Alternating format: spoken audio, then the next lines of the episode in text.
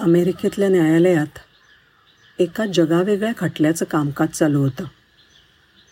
आरोपीच्या पिंजऱ्यामध्ये एक पंधरा वर्षांचा मुलगा उभा होता आणि त्याच्यावर आरोप होता ब्रेड आणि चीज चोरी केल्याचा. शिवाय अशी ब्रेड आणि चीजची चोरी करताना तो पकडला गेला. सिक्युरिटीने पकडल्यावर त्याने गार्डच्या हाताला धक्का मारून पळण्याचा प्रयत्न केला आणि ह्या प्रयत्नामध्ये मॉलमधलं एक शेल्फ जमिनीवर पडलं आणि तिथल्या मालाचं बरंच नुकसान झालं. जज साहेबांनी त्या मुलाला विचारलं तू खरंच ब्रेड आणि चीजचं पॅकेट चोरलं आहेस नजर खाली झुकवत त्या मुलाने उत्तर दिलं हो. जजने पुढे विचारलं का केलीस चोरी? मला ब्रेड आणि चीज पाहिजे होतं त्या मुलाने उत्तर दिलं. अरे पाहिजे होतं तर विकत घ्यायचं होतं जज म्हणाले. साहेब माझ्याकडे पैसे नव्हते. पैसे नव्हते तर घरी मागायचे होतेस जजसाहेब म्हणाले.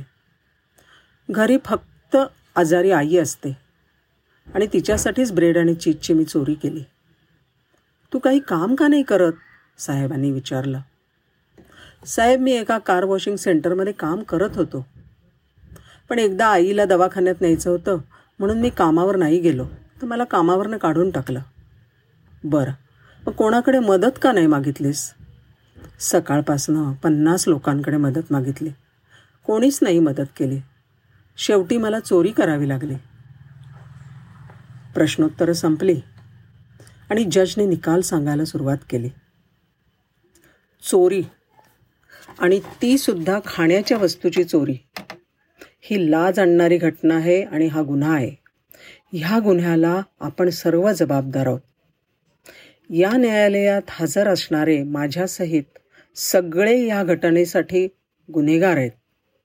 आणि ह्यासाठी मी प्रत्येकाला दहा डॉलर दंडाची शिक्षा ठोठावत आहे. हा दंड भरल्याशिवाय कोणालाही न्यायालयाबाहेर जाता येणार नाही. असं म्हणून जज साहेबांनी पाकिटातून दहा डॉलर काढून टेबलावर ठेवले.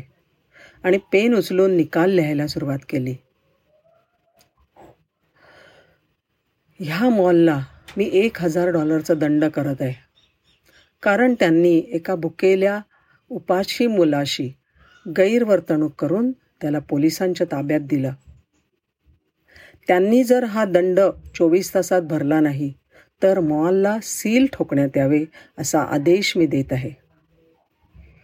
दंडापोटी जमा होणारी रक्कम या मुलाला देण्यात यावी असा आदेश देऊन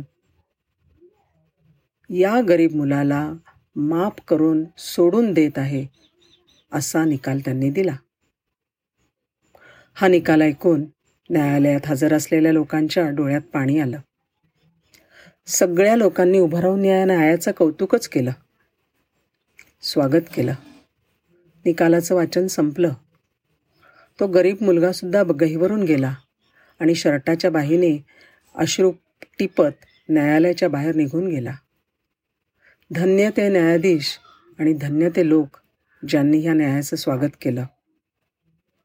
आर्य चाणक्यांनी या बाबतीत असं लिहून ठेवलं आहे की जर भुकेली वस व्यक्ती चोरी करताना पकडली गेली तर त्यासाठी त्या देशातील सर्व समाज दोषी असेल.